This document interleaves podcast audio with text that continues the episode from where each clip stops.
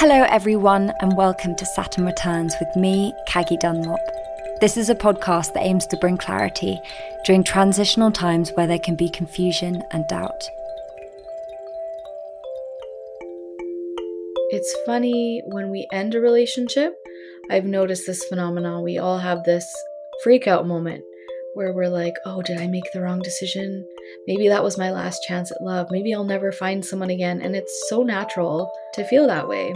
And really, you know, the more you hold back, the more you push love away. Today, I'm joined by Sheleana Aiyana, who is the founder of Rising Woman and author of Becoming the One. I have been a huge fan of Shay's work for such a long time after discovering her on friend of mine Mark Groves' podcast. And since I've been exploring her work, I have loved reading her book, and I cannot wait to share this episode with you. We explore the importance of self worth in relationships, how to heal from our childhood wounds and trauma, how she discovered and found Rising Woman, and her whole backstory. Relationships are such a complex piece that we all struggle with navigating, and I think there can be a lot of shame because when things come up that are unexpected or we're repeating patterns and we can't see why and we just feel stuck in these cycles that we're repeating. And this episode gives you so many amazing tools and insights as to why that is happening to you and what you can do about it. Shay has so much experience in this field from her own personal story that she's going to share in this episode and from her work in inherited trauma, inner child work, and internal family systems therapy.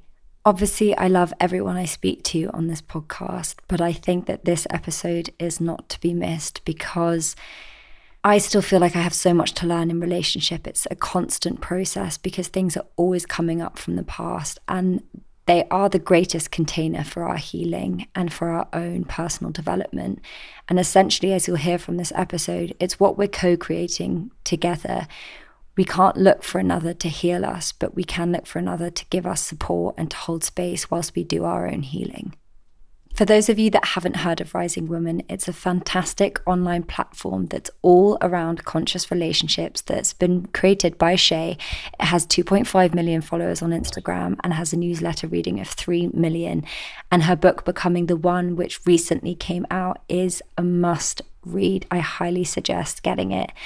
I can't wait to get into this conversation because listening back, there were so many takeaways for me and things that I still am working through myself. So take your time with listening to this one, listen as many times as you need to, and share it with anyone you think might find it useful. Before we get into this episode, let's check in with our astrological guide, Nora. We have a few elements in the chart indicating how we love. Venus and the moon being the main ones.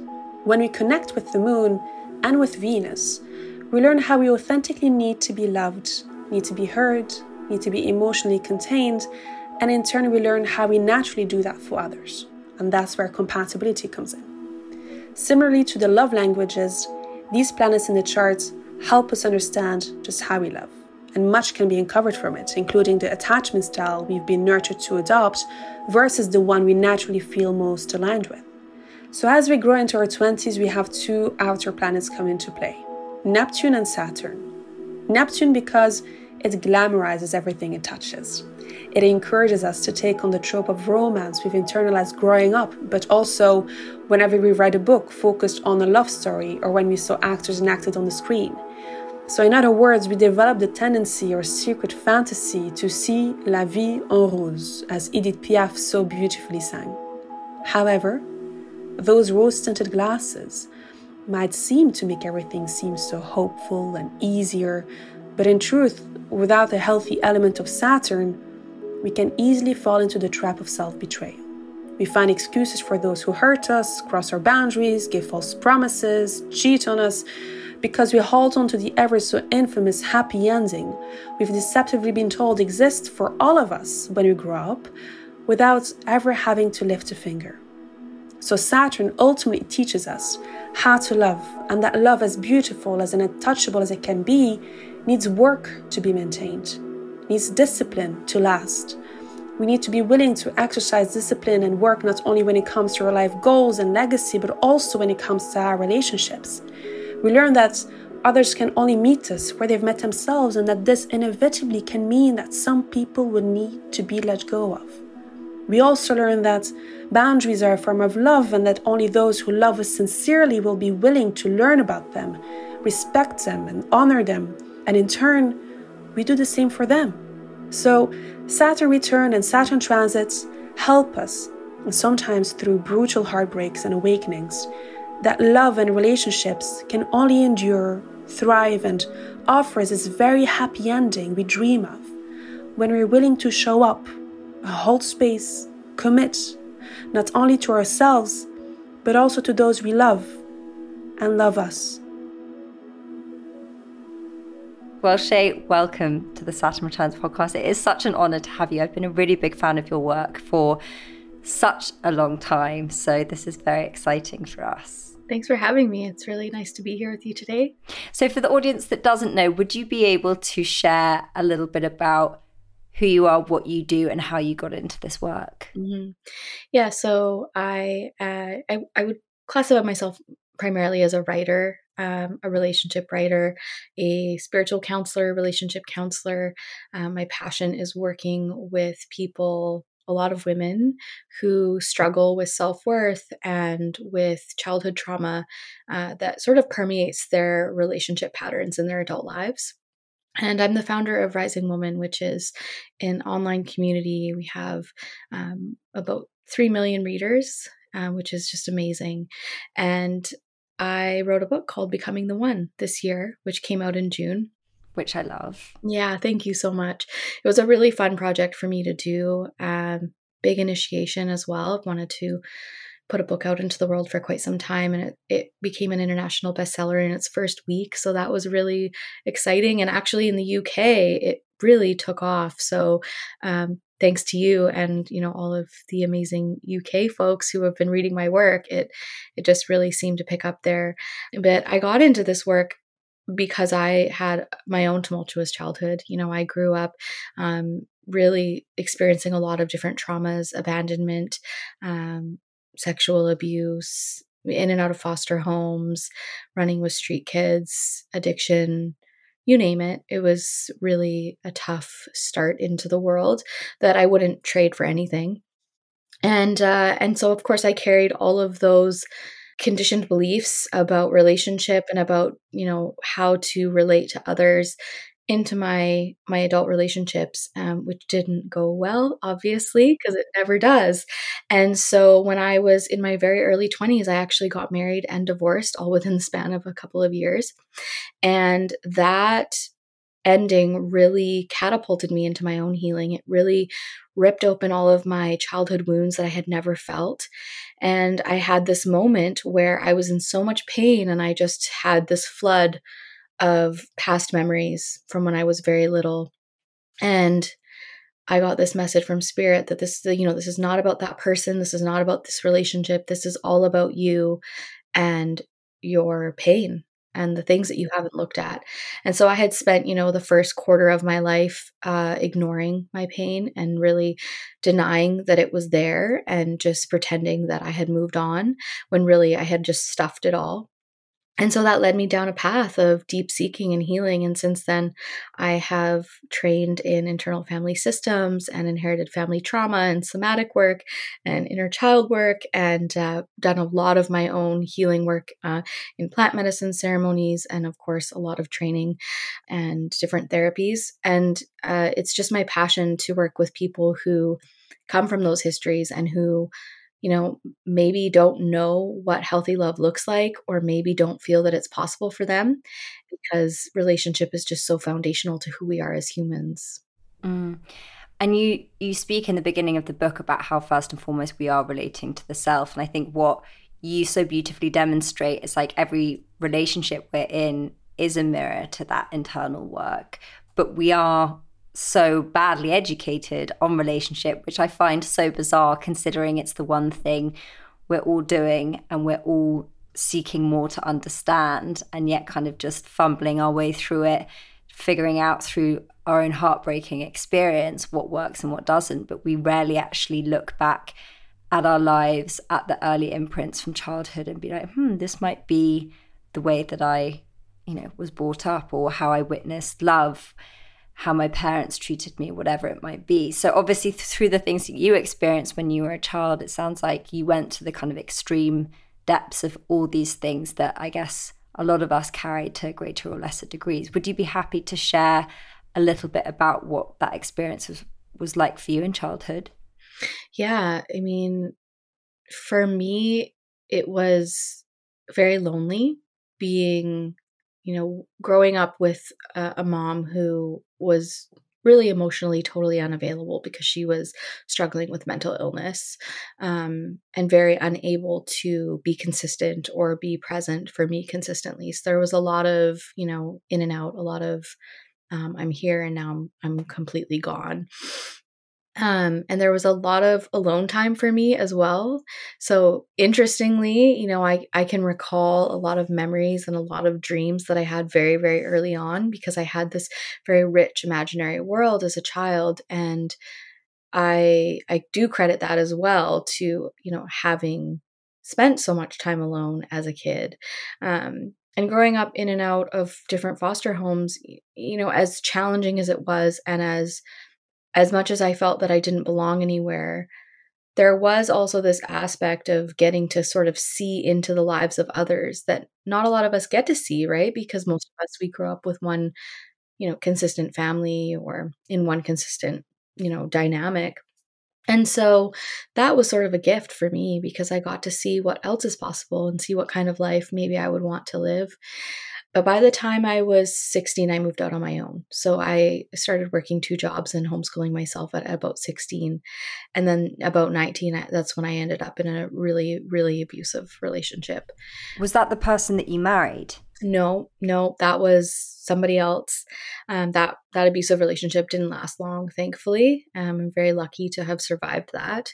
That was just about a year, you know, year and a half. I was like 19 years old. Um, but you know, and I talk about this in my book. It's a very common pattern too that many of us have when we have been with somebody who maybe is very abusive or we've been in a, a, fairly toxic relationship we might do this complete flip to, to somebody who is just like super nice and we think oh well this is good enough and so then we sort of just settle down with the first person that seems better than the last mm-hmm. person but we're still not working through our stuff and we're still not actually evaluating whether or not that person is actually right for us. So it's usually, you know, the person right after that really intense toxic relationship is probably not what they seem which was also the case for me.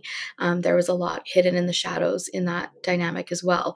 But it was a good wake up relationship. And we need those sometimes. Like, we need those relationships that there's almost this agreement, this spirit agreement that we're going to wake each other up you know? Mm-hmm. and so i really encourage people to look at their heartbreaks and to look at their relationship endings as teachers regardless of what happened or who did what. And instead of focusing on demonizing the other person regardless of whether or not their behavior was right or wrong because you know we all make mistakes and we all do things that are unacceptable in in those dynamics when we're playing out toxic patterns um, so it's not to dismiss those things, but it's that it's not healthy to focus all on their behavior when we could really be looking at what did I bring to this? What am I here to learn? What patterns are emerging? How is this familiar to me from my childhood? A hundred percent. Because I think it's something that we don't really want to recognize in our in ourselves how we are co-creating that situation. And it's far easier, especially in the demise of a relationship, to fall into that perpetrator and the victim sort of scenario. And like and that's obviously you know i'm excluding and as adding as a caveat when it's an abusive situation but often we play a part. And if we're not ready to look at our own behavior we're not going to learn to find something that's more aligned or that's in our highest good. Mm-hmm. well our nervous systems are wired to to feel excited or to feel you know comfortable, whether or not that's safe is another story, with what's familiar. And so, if abuse or avoidance or withdrawal or hot and cold behavior is what's normal, then that's what we're going to feel the most turned on by. And that's not victim blaming, that's really how our nervous systems work. And I had to recognize that in myself as well in order to rewire that you know, and we're never responsible for other people's behavior or how they choose to treat us or how they show up, but we are responsible for our own nervous systems and really knowing you know what is what is guiding us what's leading us in our relationship choices. And so much of what we're learning is unconscious it's through the media like we don't even realize how much we're taking in from movies and from TV shows when we're young and of course we have our family conditioning as well which is a huge part of it but media is another really big one and so if you look at where in our culture do we educate on healthy relationships? Like it's not happening in schools. It's not it's, happening in film. It's not happening in film. I mean, if it is very, very rarely, right? Mm. And then we're not, most of the time, we're not getting it at home because that generational pattern is there still, right? We don't have a lot of healthy families. Like there's more more families that we hear of that are struggling than than not with relationship dynamics and communication. So where are we getting our our belief systems from? And so it's mm-hmm. almost like we get to this point where we have to start fresh where we have to like begin again and that's where my work comes in is okay let's do a, a complete re-education on what relationship actually is and let's start with our relationship to ourselves and then we can begin to build relationships that really fuel us and nourish us and uh, help us be of service in the world.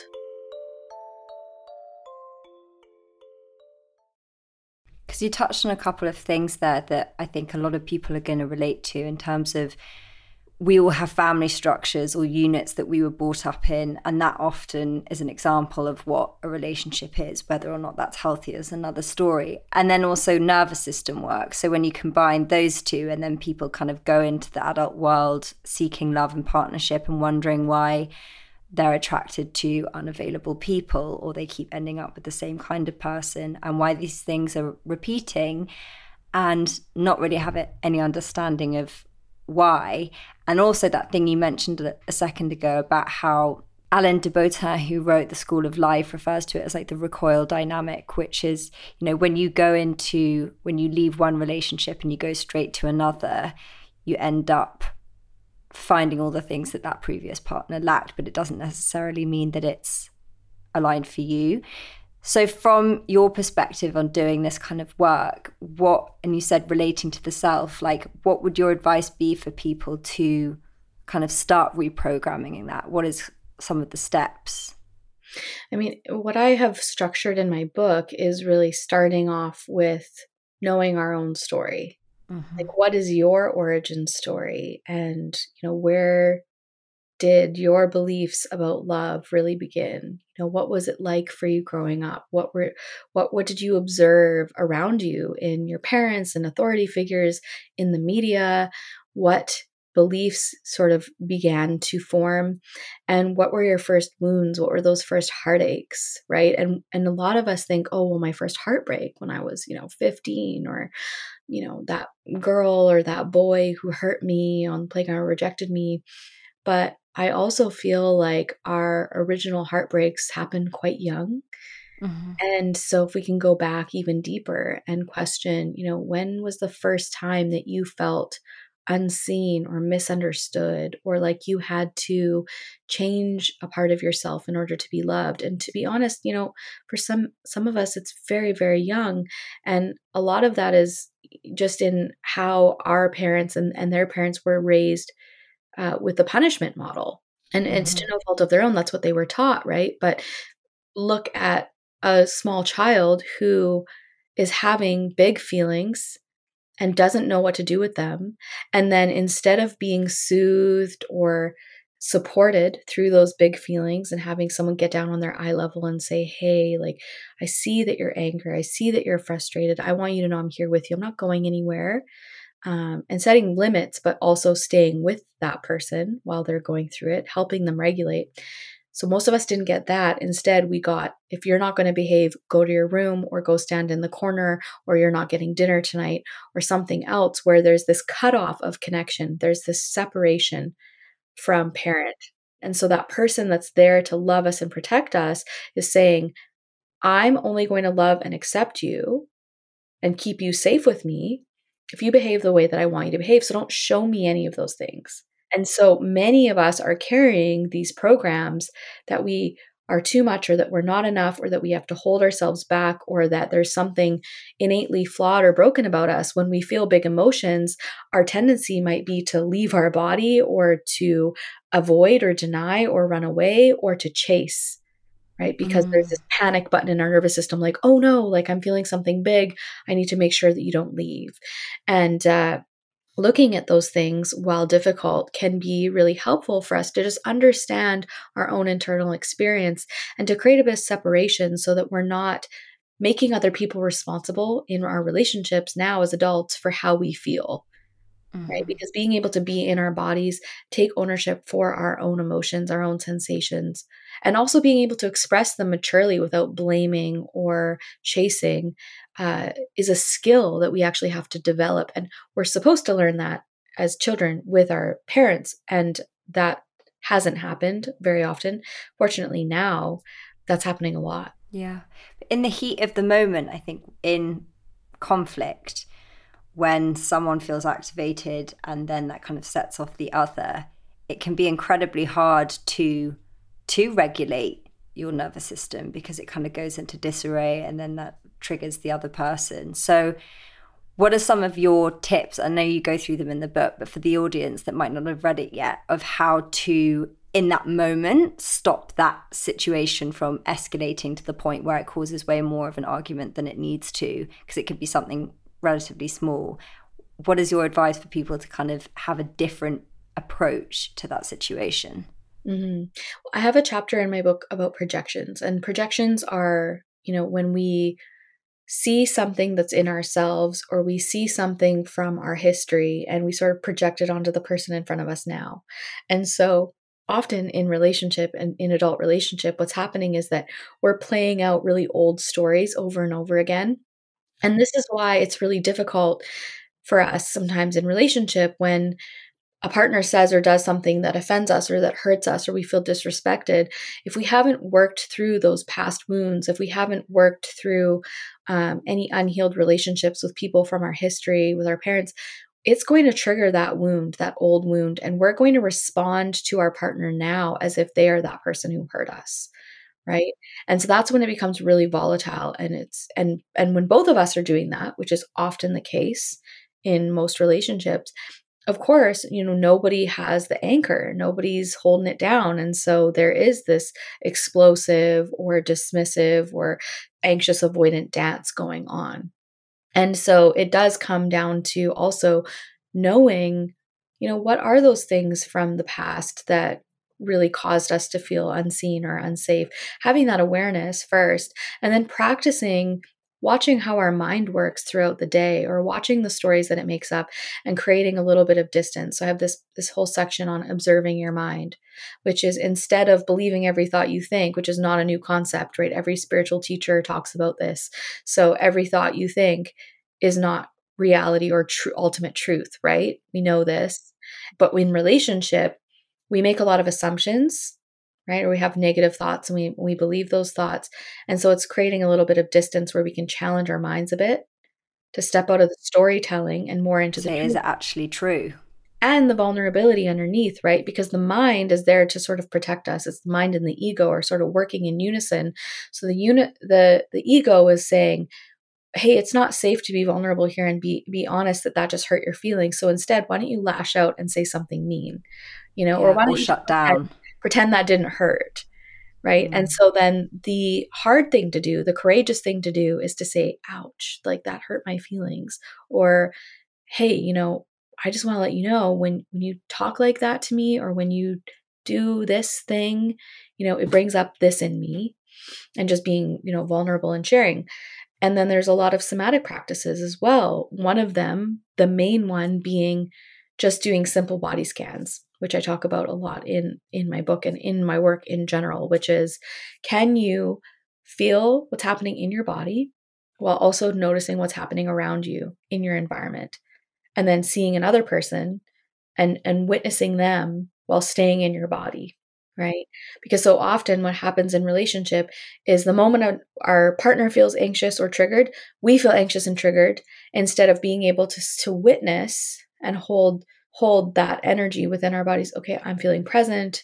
You know, I can see that you're feeling anxious or I can see that you're upset. I understand that you're upset and not always having to take on and enmesh with our partner with everything that they're feeling. That's also, I find that really hard. Mm-hmm. Yeah, the chapter around projections I found very interesting because I think that's something we all are guilty of doing from time to time when we do project our own pain onto the other person. And like you say, it can create this anxious, avoidant dance. But what about projecting something when you sort of fantasize about the idea of someone? Is that also a projection in a way? yeah, if if you're projecting something that isn't true because you want it to be true or you're projecting your fantasies, you know, you're still not present with that person.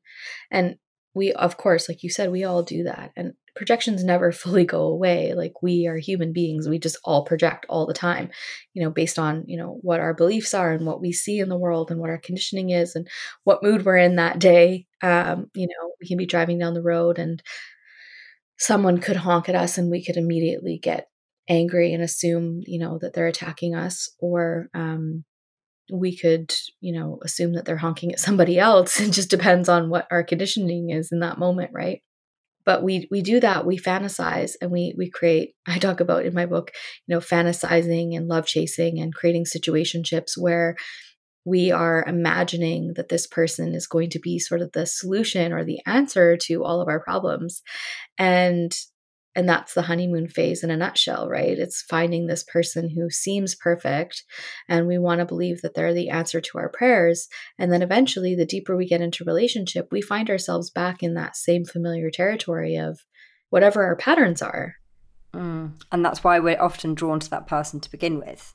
Yeah and so it's sort of stepping out of this idea that there's ever going to be that's why my book is called Becoming the One, because it's stepping out of this idea that there is such thing as the one the and one. just realizing, you know, of course there are people who can be the loves of your life and we have soulmates and we have people who we can walk beautiful paths with and we can have amazing relationships. And you can definitely be with someone who you consider like the best person for you to be with in this life. But the idea that there's this external half of you or this person who's going to come and complete you is false. We have to come into relationship with a sense of wholeness and a, and a, a real awareness of our own conditioning and our identity and who we are so that we can take whole responsibility in our partnerships to co-create what we want instead of expecting it to be about the other person. Like if i just find the right person maybe my relationships will work out. No you could find the right person and, and it could still implode because relationship is a co-creation it's a co-creation of our minds ultimately and our nervous systems and our and our hearts and our beliefs. And so if we want to experience that conscious love while still experiencing you know joy and excitement and adventure and pleasure and all those things that we want uh, then we have to know what we're carrying into that relationship. So there's often this belief that healthy relationships are boring which is why so many people end up chasing games, right? Toxic dynamic. That was the next thing I was going to ask you because I feel like for the audience listening, that's something that a lot of people have to navigate is this being attracted to someone that's unavailable or they're sort of in a situationship or, or perhaps they're just with someone that's really not a good fit for them on, in terms of building a healthy partnership. Yet there is this chemical intoxicating thing going on. And I think that's very hard for people to unravel because we are so programmed to believe that that chemistry means they're the one. And this kind of situation where you just meet someone and bam you know and that's it because that's what we're sold in movies growing up. It's the sort of damsel in distress that's going to be saved from her life. And then i think people if they don't know how to like really unpack that they either just keep repeating it or they feel that they'll have to sacrifice the sort of sexual connection or some they're going to have to sacrifice something to have a healthy relationship which feels like it's synonymous with being boring. Totally. And i mean have you even noticed i mean I, I haven't watched a lot of romantic comedies in the last few years, but I know when I was, you know, in my 20s, when I look back at a lot of the movies, and maybe you've noticed this too, there's a lot of this like bad boy meets good girl and he's mm-hmm. super avoidant and bad and and and then he she reforms him. Yeah, yeah. It's like she's all that we were talking about this the other day. She's all that when it's like the quirky kind of girl that no one really notices. Yeah. And then this like jock guy that's super avoidant. And then she changes him. And I think every girl just watches those films and thinks that's what I want to be. That's yeah. what I want to do. Yeah. Well, I mean, and I mean, look at Pretty Woman. Like, look at all of the movies that we watched, right? It's so deeply ingrained this idea that, like, if there's, if you're good enough, if you're beautiful enough, if you're magnetic enough, then if you're, you know, elusive enough, that that person that's avoiding you or that's avoiding intimacy is just going to fall in love with you and you're going to change them. And so, like, I mean, we have so much of that conditioning going on in our media too. So it's just funny how that pattern is running so strong in our systems. And yeah, it's interesting that we so often think that healthy love is boring. And I think part of that is because many of us haven't actually qualified the relationships that we enter. Like we go from these hot and cold patterns. So we, you know, I talk about this in my own history where I would go for the bad boy and then I would recover with the nice guy, but neither of those were actually healthy people. You know, the nice guy is also holding back. He's not speaking his truth, he's not having boundaries, he's not bringing his fire, and the bad boy is just being elusive and making me want more because it's not available. Both of those, you know, extremes are still not an integrated person who's showing up. And so what we have to realize is that just because we feel attracted to someone or just because we feel turned on doesn't mean we actually need to follow that energy. The energy that you're feeling is actually your energy. And I, I want to remind people of this. When you feel sexually turned on by another person, that energy that you're feeling belongs to you, not to them. So you can do whatever you want with it. You don't have to give that energy away. You could actually cycle that through your body and go do something creative. You could go turn on music and dance. You could journal. You know, you could create art. You could write something. You could sing. You could go out with your girlfriends and just have a good time and just feel that energy in your body and just let it be. There's no need to always act on everything that we feel, you know, every sensation that happens. Um, and it takes time to rewire what we are attracted to. And in some ways, we're not in control of what we're attracted to, but we can shift our attractions by doing our work. And that's the that's the thing is you're never going to have like full control. Like you can't just look at somebody and say they seem like a good person on paper so I'm going to be attracted to them. right? We wish we could do that cuz we're like, "Oh, this person's great. Why can't I why don't I feel attracted?" Who knows? That's nature for you. But you, but you will- need to go back and heal those wounds yeah, like you're not going to be attracted to a person who is avoidant and shut down and is not honest and who is hiding in in their communication when you have integrated those parts, those wounds that are familiar with that behavior. It just won't be a turn on anymore. It'll be wow, like this is not, this doesn't feel good for me. And that can change. And so that's how we shift our attractions is by doing that deeper work with ourselves. And then the beautiful thing is you get to create the adventure and the excitement and the passion in a healthy way, you know, be, by mm. going on adventures. In a contained way. Yeah, in a way that's actually nourishing for you and uh, creates. Not destructive. Exactly. Yeah. Because I feel, I feel, again, for our listeners, that's it's such a painful place where you are, feel like you're stuck in that cycle. And you can't get out of it because you are your belief is that if you finally get that person to choose you in the way that you want you'll be okay and it creates this self-abandonment that you know I've been guilty of in my 20s that I would constantly self-abandon and because I felt like love was something that you had to alter yourself to achieve. It was something that you had to chase. And it took a lot of work to really reprogram that. Also, something that has come to mind when you were speaking was this this idea and it, and it stems from the films and the media of this sort of hierarchy of people and that there are people that are like the desirable people that we want to get that represent certain things and so we're like oh i want a you know often when people are talking about the stuff, the kind of person they want in their list, it can be quite superficial things. And then it begins that kind of chasing situation. Whereas I've realized it's t- taken me a really long time to actually recognize like the sort of nuances of why people work together are so beyond our comprehension a lot of the time. And they're so subtle and they're to do with you know genetics and biology and things that our bodies are picking up for like oh this person's actually going to be a good match you would make a good you know partnership for co-creating whether that be children or a life. So what are your kind of thoughts and feelings on that? Because i think you know once you start doing the work and then you can actually recognize oh, okay this person is making my nervous system feel good. You know a lot of the time when we are so wired for that instant chemical hit, um, which is often a lot of anxiety wrapped up in it. And it's sometimes the body's way of saying, like, no, this isn't safe. But we think that it's, you know, we think it's love, but it's actually more lust. Mm-hmm. Yeah, asking ourselves, what does it mean to feel safe? And how do I know when I feel safe? And the truth is, is we might not actually have the answer to that yet. We may not actually know what it actually feels like to to be safe in our nervous systems.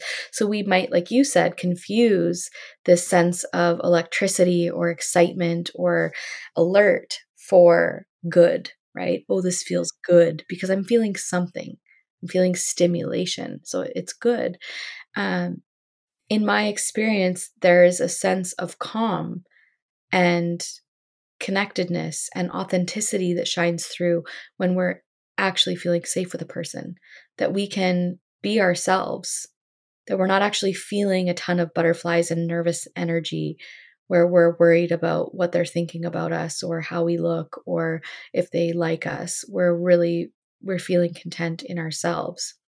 And there's this nervous energy or this uh it's sort of like excitement or uh, electric feeling when we're in a dynamic with somebody who is maybe lighting up our wounding centers or triggering that cat and mouse game that we're very familiar with, if that makes sense. And so getting to know the difference, really being in our bodies and being with our sensations and starting to learn what feels safe is important. And that takes time as well to do that. Um, and knowing that of course, at the end of the day, love is a mystery still. We don't get to control the whole process. We don't get to decide when our partner walks through the door or when a relationship starts or ends or any of that, you know. We we don't get to decide.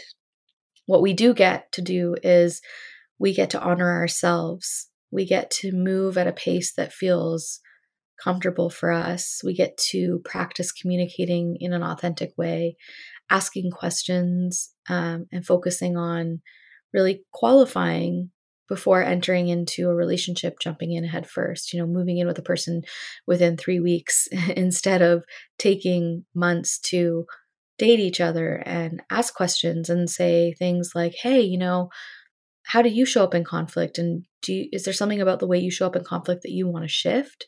You know is that something you're open to working on or what do you think your you know relationship patterns are? And what is relationship about for you? Like what do you think the purpose of relationship is?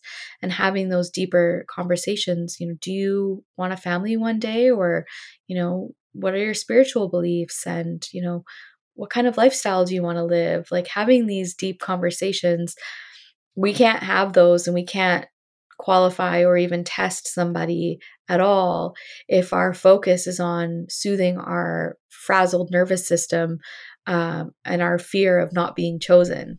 Mm. When we do move too fast in relationship, we miss all those cues and all those, you know, signals as to whether it is something that's going to be in alignment with us. And I definitely in the past was guilty of I was so fearful of not being chosen that for me, the measure of someone's interest in me or like the success of it was how quickly it could move, you know. And that for me was very challenging to stay in that space in between, in that sort of exploration phase, as you call it, when you're getting to know the other person, what their values are, and that sitting with that, I guess, tension in a way of fe- like my nervous system feeling, oh, we don't know if we're being chosen, and al- almost finding like my partner at the moment, finding his slowness with it um, upsetting because I was like, well, he should be obsessively cool. Do you know what I mean? Wanting to like make this happen straight away. Whereas he was very consistent, but it was like it took a couple of months for us to get to know each other and then sort of decide we wanted to be in a relationship. And that to me was totally foreign. But retrospectively, the best way I've ever been treated because I could see that he was actually honoring me and respecting me whilst also honoring and respecting himself so that we could show up consciously to it and be like okay this is you know this is what something we want to step further into let's take that step but taking it in a measured way yeah yeah that's really beautiful and it's nice that you can see that now and i can relate you know that was similar to you know how my partner and i entered relationship we we sort of negotiated along the way, you know, like I wrote him a letter, I wrote out all of the things that I wanted to co create with him, the kind of relationship that I wanted. I set some boundaries and he did the same. He responded to that. And it was just this really slow, not super slow, but but slower organic process instead of this really explosive, you know, chemical reaction with not a lot of consideration. And we get to this point where we're tired of the patterns, you know, and for those listening who are in that place now where you're tired, you're sick of it, don't look back and regret the relationships that you did dive headfirst into. Don't regret the relationship disasters or the breakdowns or the sabotage because, you know, that's all learning. And we're not we're not entering into this space of doing inner work from a place of guilt or shame or wishing that we had done things differently because all of those past experiences have led you to where you are now, you know, and that's valuable. And so we can thank our past selves for bringing us here. We don't need to feel shame or regret about what we've experienced. Um, but then we get to this point where we're like, you know what? I'm done. I'm done hitting the same wall over and over again. This pattern it's got to go. I'm, I'm bored of it. And that's where we really have to be in order to have the motivation. We often don't have the motivation when we're still excited by the pattern or we're still turned on by the pattern, uh, or there's this big part of us that's lusting for that game playing. We really have to feel almost a deep sense of exhaustion, frustration, um, disappointment. Um, that's why so many people end up coming to my work when they're at this rock bottom point or in, in this crisis point that's when I entered as well. It's when I entered the portal. And so that's why I I often celebrate with a person when they are in that place, as painful as it is. And I so empathize because I know how hard it can be. I'm also really excited when I see a person in that place and they're coming to this work because I know now they're ready. Now they're open. And that's where real transformation and the real shift occurs is, it, is at that breaking point. Yeah, and I think that's such a useful thing for people to remember and I kind of I view it too because I was similar. It's when you hit that point where you actually like you say you cannot bang your head against that wall another time like it's you're done. Um, in terms of the work that you did before meeting your partner now and getting that sort of deep clarity over how you wanted to show up in a relationship what you were calling in, how to navigate and, like you said, negotiate that. What internal work were you doing? And then how did you know? Because uh, again, our patterns are so well formed that often what people find is they'll be on their own, they'll do a lot of work, they'll feel very grounded, they'll feel very on the right path. And then they'll meet someone and just goes completely off course straight away because they haven't managed to kind of try and navigate that new way of being in relationship. Yeah, well, that's what I tell people to remember as well is that as much work as you do on your own, be prepared for a whole new flavor of that work to arise as soon as you enter partnership. Because it's pretty easy to look healed and to feel like we've got it all together when there's no external triggers or you know mirrors. reminders mirrors um and so just know too that it's actually okay if you felt super together and then you enter a relationship and things start coming up and you all of a sudden feel like you're a baby again. Mm-hmm. That's actually okay.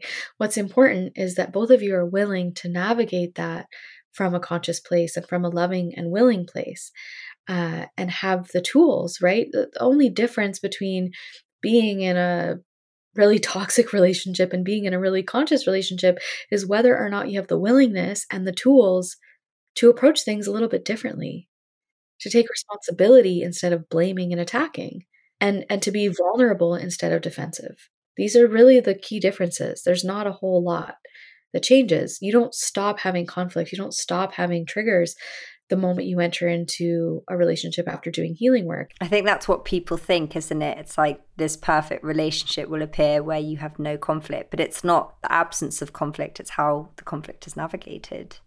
Well, absolutely. And, you know, it does become less and less over time. You know, like my husband and I have been together for seven years now. We don't really have fights. You know, we have disagreements or we have moments of tension or there, we both want different things. Um, but the way that we navigate that now is completely different than how we navigated that in the beginning of our relationship right? And yeah. here's two people like he he's a trained and registered counselor. You know he had been doing work for 15 years. I had been doing years and years of conscious relationship work and inner child work and mother wound work and all of these things. And and yet still we brought those patterns that we wanted to not have with us and we had to work those out together because we finally had each found a partner who was willing had the tools, had the patience, and uh, it wasn't easy. If uh, we had carried on in the same way that we were in the beginning, we probably wouldn't be together because there was change and transformation needed in order to get to a place where we feel really integrated and healthy. Uh, but that's how it is. You know, it's not about finding the person who's already perfect. It's about learning how to co create safety and healing and integration together so that you can grow up and mature in relationship and, mm. and stop amplifying things and and thriving off of drama and thriving off of conflict and looking for energy from your partner in in a negative way and start seeing the relationship as this co-created paradise where you create such a beautiful you know garden or ex- experience an environment together that you have the energy to give back to others to put into your art to put into your work to put into your community that's where you know true relationship is expressed is um, mm. through how much energy we actually have at the end of the day if we're caught up in that lower stage of toxic dynamics where it's all about our wounds and it's all about our ego and it's all about the drama, um, then we don't have any energy to give anywhere. You know, we're not being mm-hmm. of service. We're just in service to our ego. Yeah, and like you said, it's it's important for people to remember that no matter how much healing work you've done, don't ever presume that you're going to go into relationship healed because even the people that have done so much work, things will always be unearthed through you know being with another. So I think that that's that's really helpful. What kind, if you don't mind me asking, what kind of things happened at the beginning of your relationship, or things that you guys had to kind of work through that you perhaps weren't aware of when you were alone? Well, they were things that we were both aware of. It's just things that we thought maybe we would get to bypass because we had done our work, right? And so, you know, and I, I tell some funny stories in the book as well about, you know, just, just different uh, conflicts that we had and things that occurred that now we look back on and laugh. But at the time, it was really challenging. You know, we we brought in a lot of um, anxious, avoidant dynamics with us, and so in the beginning, you know, Ben was more avoidant in conflict. He would just get exhausted and just shut down. And I would just press and press and press and like, we have to work this out now. We need to process this. And then of course I thought, you know, I'm the conscious one because I'm the one who's willing to to sit right now and process this. But I remember one time it was probably like 6 years ago we were having this conflict and and I decided that I would record the conflict so that I could pr- prove to him how poorly he was showing up and how consciously I was showing up. Yeah. And um and then I listened to it after and I was pretty humiliated. and I was like, oh my goodness, I've really, I'm really pursuing this guy pretty hard. He's got no room to breathe. No wonder he's shutting, shutting down, down, you know? And, um, and that was a turning point for me too. And so, that was the beginning of a big shift in our relationship where we started working through and you know now he doesn't really carry any of that avoidance. Like he shows up so present so willing um, he leans in he will initiate if you know if we've had like a little energetic tussle he'll initiate a clearing right away or bring it to me. And there's not not that pattern happening anymore but it really required both of our efforts and our willingness mm. you know. I had to let go a little bit and and and rein it in and give the guy some breathing room and and focus on self-soothing so that i could regulate instead of expecting him to do something so i could feel better and he had to start to learn that it was actually safe to sit in the fire a little bit and, and be in conflict. And so both of us, it, it took time, you know, but we we worked through that. And so we can really empathize with other couples who are in that and we know how to navigate it. Uh, so that was the biggest one. It was really our conflict style, which is funny because when I wrote down all the things that I wanted in a partner, of course, I didn't write down that I wanted to have anxious avoidant dynamics in my partnership right? But I also wrote down that he was willing to do the work and that he had a, an interest in growing. And that became more important than the pattern that we had. And also, to a degree, are we not always going to be like anxious and avoidant, going to be in that kind of dance together because that's what creates the sort of push pull, I don't know, attraction? It always seems to be that one is more the, the other you know in the beginning that's how it can start but it really doesn't have to stay that way and it's really it's not a pattern that needs to be present in order for attraction to be there. Um, the reality is is that if you are still holding that pattern in your nervous system you know i hear i work with a lot of women who identify as more anxious right? And so they'll say oh i'm done dating avoidance. I'm only going to date secure people. And then i say well are you secure? Because you're probably going to draw in somebody who has a little bit of polarity to that pattern for you right? And and it's so it's not about you know are they perfectly secure is are they willing to grow? And then you sort of heal it together. And so you know like i said now that pattern doesn't exist at all for us. And like you said i think having the ability to actually own your own behavior in that just expands the relationship and the container of it because it allows the other person to soften and not feel pressurized or pushed and then they can go okay they've you know owned that side of themselves. I want in turn to hold more space for them. And so it just creates like this new dynamic that then you have a new thing to refer to that you're like okay this is actually safe to say you know this is what's coming up for me and and kind of move through that. So i think that's really beautiful that you guys did that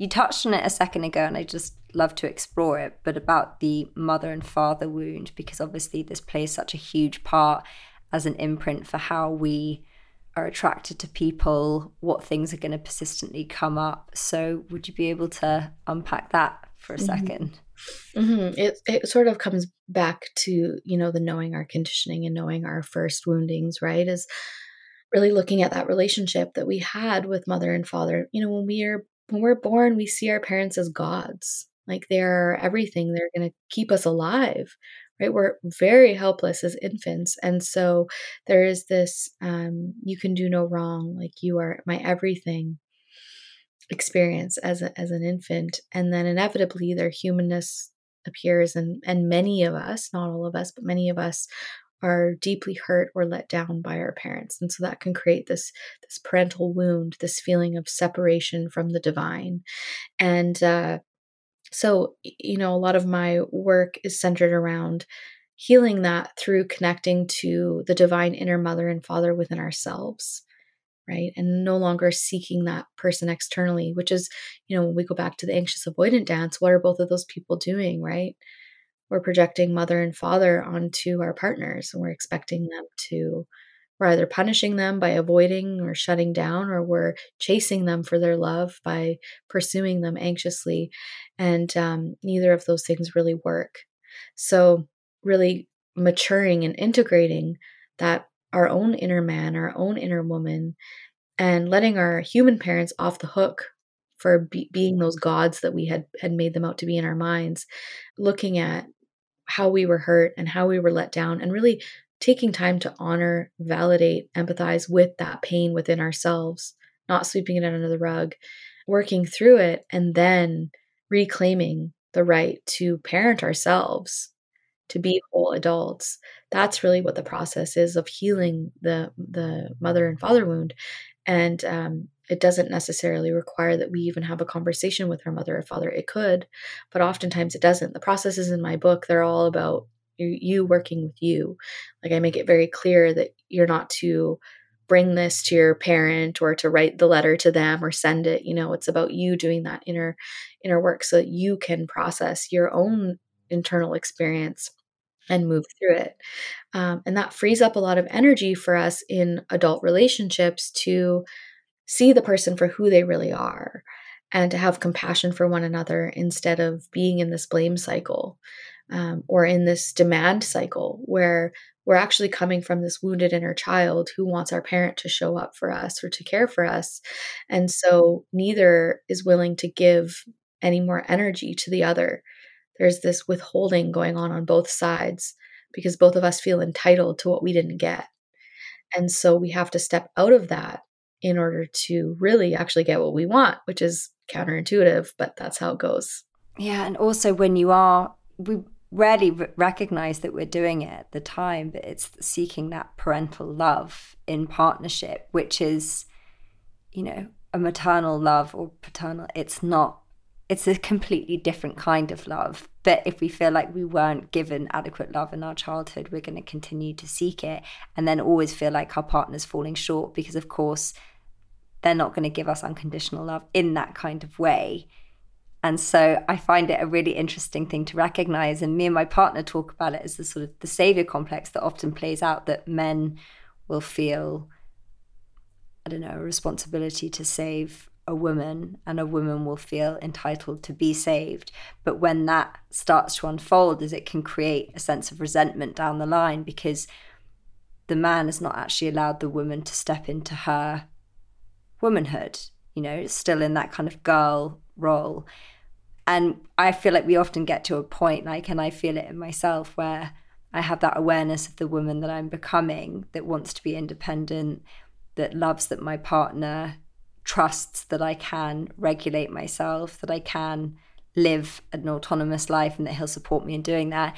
And yet I also have the awareness of that inner child that's like, no, save me. Like that's what I want. And I think it's a thing that it's just important for those listening to recognize like it will probably come up, but just so you can create enough separation to to see that and not just act upon it. Yeah, I mean that inner maiden, really that immature feminine can take over. And again, look at the media that we're conditioned with where that's what we're presented with. And that's not truth. And it's also not truth for for the the man to be the rescuer. I mean, that's what my husband he runs men's groups. Like he runs um, an organization called the Arc of Brotherhood. They have about 500 members. And then he also has a podcast called Evolving Man, and he talks a lot about relationship and healing and, you know, nice guy syndrome and all of these things with other guests because it's like this permeating virus in our culture that we need to be saved or that we need to rescue people from their experience in and and then we hold back so much and you know there's this idea that you know we should be responsible for our partners everything mm-hmm. and there's a difference between being empathetic and holding space for one another and um, taking on the, the role, like you said, of rescuing or caretaking, which is so enabling and it prevents growth from happening. And when we hold back, you know, talking about the nice guy syndrome, when we hold back who we are, when we, you know, are nice instead of honest and truthful about our own boundaries and our own needs, we can't be whole in the relationship and it inev- inevitably crumbles, the relationship chemistry usually dies. One of the main reasons why sexual chemistry and passion in relationship dies is because we stop bringing ourselves fully to the relationship. right? And so it's sort of the opposite. If we want to have these passionate, beautiful relationships where the energy stays alive, then we have to bring ourselves fully. And sometimes that means, you know, not always pleasing the other person or having our own needs. And, and that's something that the avoidant person in a dynamic has to look at is where am I taking too much responsibility for this person's feelings. So I feel like I have to run away or avoid because I can't handle the responsibility that I'm putting on myself instead of returning to your own body and asking, what do I actually need right now in this equation? You're like, the anxious person's over there making it very clear what they need and they're making a lot of demands. But what about you? Like, what do you need right now? And what are you experiencing? Try bringing yourself to the relationship more take up space so that's where where that work comes in of um, sort of creating a little bit more space for each other and you speak about the three archetypes of abandonment would you be able to expand on those for our listeners? Because i found that particular chapter the sort of checklist of the abandonment wound i felt like i was like yep yep yep yep um so i think that it's something that people will relate to quite a lot. Yeah, I mean, I talk about, you know, the different ways that the abandonment wound shows up, right? Which is, you know, overgiving, caretaking, people pleasing, love chasing. And we might not even realize it that when we are expressing an abandonment wound, it can look so many ways. Like it can look like being overly responsible for another person's experience and making sure everything for them is perfect all of the time and being completely selfless. Um, but that again is another expression of please don't leave me. Like i'm gonna be i'm gonna do everything right and be perfect for you so that you don't ever you know, leave. you don't ever leave right?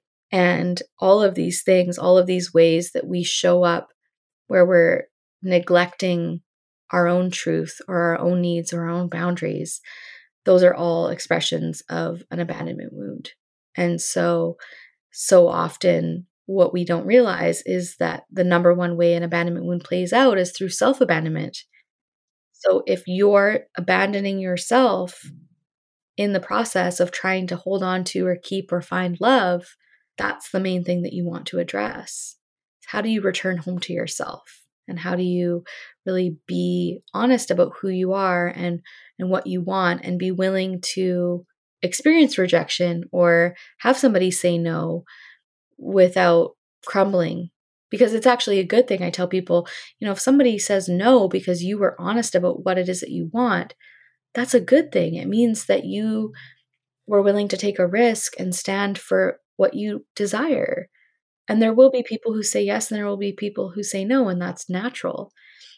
And you should expect that but we can't ever really get to that point if we are constantly focused on just winning and keeping love. Yeah, I think that's such a powerful thing because for people listening that are in that sort of situation and they are self abandoning, but I, I empathize with how hard it can be when you've gone down that road for quite a while and you then start to think that if only they show up or whatever, it's going to make me feel better.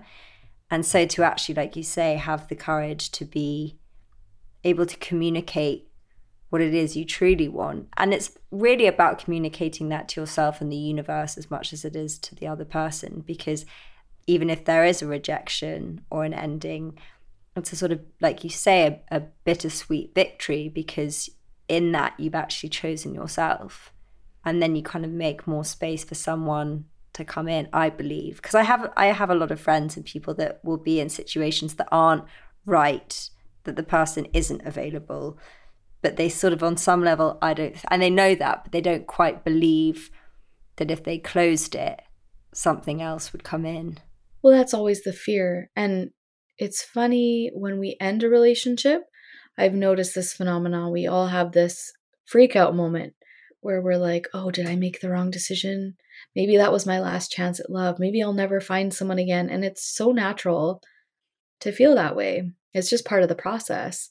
Um, but there's so many people in the world who are going to want what you want and connect with you and and really you know the more you hold back the more you push love away it's it's actually the opposite so so many of the things that we do to try to win love or to find a partner are the exact things that push it all away.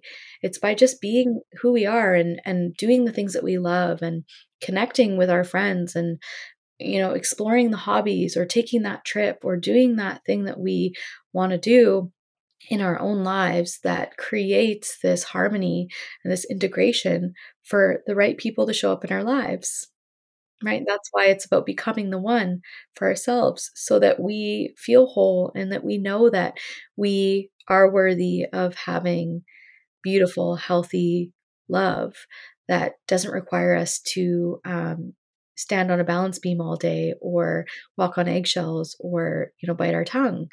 It is possible and it, and it starts with you really owning who you are. That's it. Yeah and like you say it sort of sounds paradoxical but if you actually you know it might require the closing and ending of something to actually let the love in mm-hmm. yeah and i love what you said about making space because I, I really am a believer in that like are Same. we making space for what we actually want in our lives and i think so often you know people will say oh well you know this just showed up and so you know they're not available but you know we have good chemistry and it's fun. So, do you think that I should just do it until I find the right partner? And I would will say, well, do you think that the kind of person you want to be with is going to be attracted to a person who's who's in uh, this the situation? Kind of dynamic, the kind of is this a kind of dynamic that you would want in a partner? You know, when you meet mm-hmm. someone that they would be caught up in this, or would you want someone who's really honoring themselves? And so we have to think about that. Like, all of the things that we want and all of the qualities that we're looking for, all of the things that we're wanting to call in, what are we actually embodying in our 100%. lives? Are we? that's the thing. We sort of we will behave in ways that are out of integrity whilst thinking that we're calling in this beautiful partnership, but it doesn't work like that. You have to take the steps to embody it 1st mm-hmm. Yeah. Are you embodying your own values? Well, Shay, I feel like that is like a beautiful place to end it on today. For our audience that have just discovered you on this podcast, I'm sure we've got many of your fans listening, but where can they find you? Uh, so my personal website is sheleanaaiyana.com and my Instagram is at sheleanaaiyana. And then you can also find me at risingwoman.com and at risingwoman on Instagram. Uh, and I have a few free meditations that you can download when you go to my website. So I know my, my name is a mouthful, so I, I expect that we'll just pop those in the show notes for people if they want to find me. That would be amazing. Yeah. And you can also just, you know, you can Google becoming the one book, Sheleana, and it's risingwoman.com slash BTO book if you want to find the book. And it's published um, pretty much everywhere now. We're going to be coming out with about nine or 10 other languages over the next year or two, but right now wow. you get it all over the UK and Australia, Canada, and the US. Oh, well, thank you so much for coming on the show. It's been such an honor, and I know everyone is going to love this episode. And read your book and hopefully get more meditations and everything. So thank you. Beautiful. Thanks for having me. I hope you enjoyed listening to this conversation between myself and Shay like I said at the beginning, there were so many amazing light bulb moments for me. And listening back, I did actually make a mistake where I described the recall dynamic, which is something coined by Alain de Botton. And actually, the recall dynamic is when we are attracted to people that have the opposite characteristics to our parent or caregivers. And I kind of took that and spun that and made it when we're attracted to people that possess the opposite characteristics of our previous partners. You still get the gist, but I slightly butchered the term, so forgive me, Alain. But um, yeah, anyway, we kept that in there because if you want to look up the recoil dynamic, it's a super interesting piece. The things that I found most useful about this episode was particularly the piece around projections because we project all the time, because it's so much easier to cast our fears and our insecurities onto the other person and make them responsible for them rather than to look inward and recognize where we still need to be healed and where we're still being triggered. And just to add as a caveat, this carries on throughout our lives. Like things are going to always trigger us because there's always more work to be done. I think we just need to learn to be more gentle with ourselves. So, I hope you found this episode useful. And If you know anyone that's going through a hard time with relationships or having trouble in that area of their life, please send this episode to them because I feel like everyone should listen to it because I think that there is so much wisdom in here for everyone. If you enjoyed listening to Shay and want to hear more from her, you can find her at Rising Woman on Instagram. And she has amazing courses, and her book, Becoming the One, is now available. We will put a link in the show notes.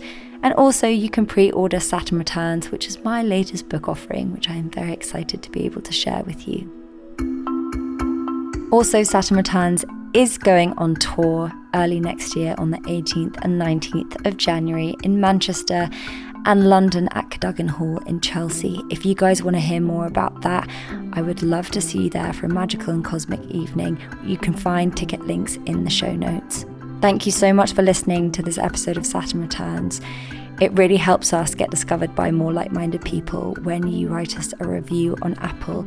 And I also just love hearing from you guys and hearing your feedback about what you found interesting in the episode and how it resonated with you. It also really helps when you guys post about it on social media. So if you did enjoy this episode, please share it with your community because you know, you never know who's going to then listen after hearing your recommendation. So, thank you all for spreading the word. It means the world to me, and thank you for creating this incredible community. And remember, you are not alone. Goodbye.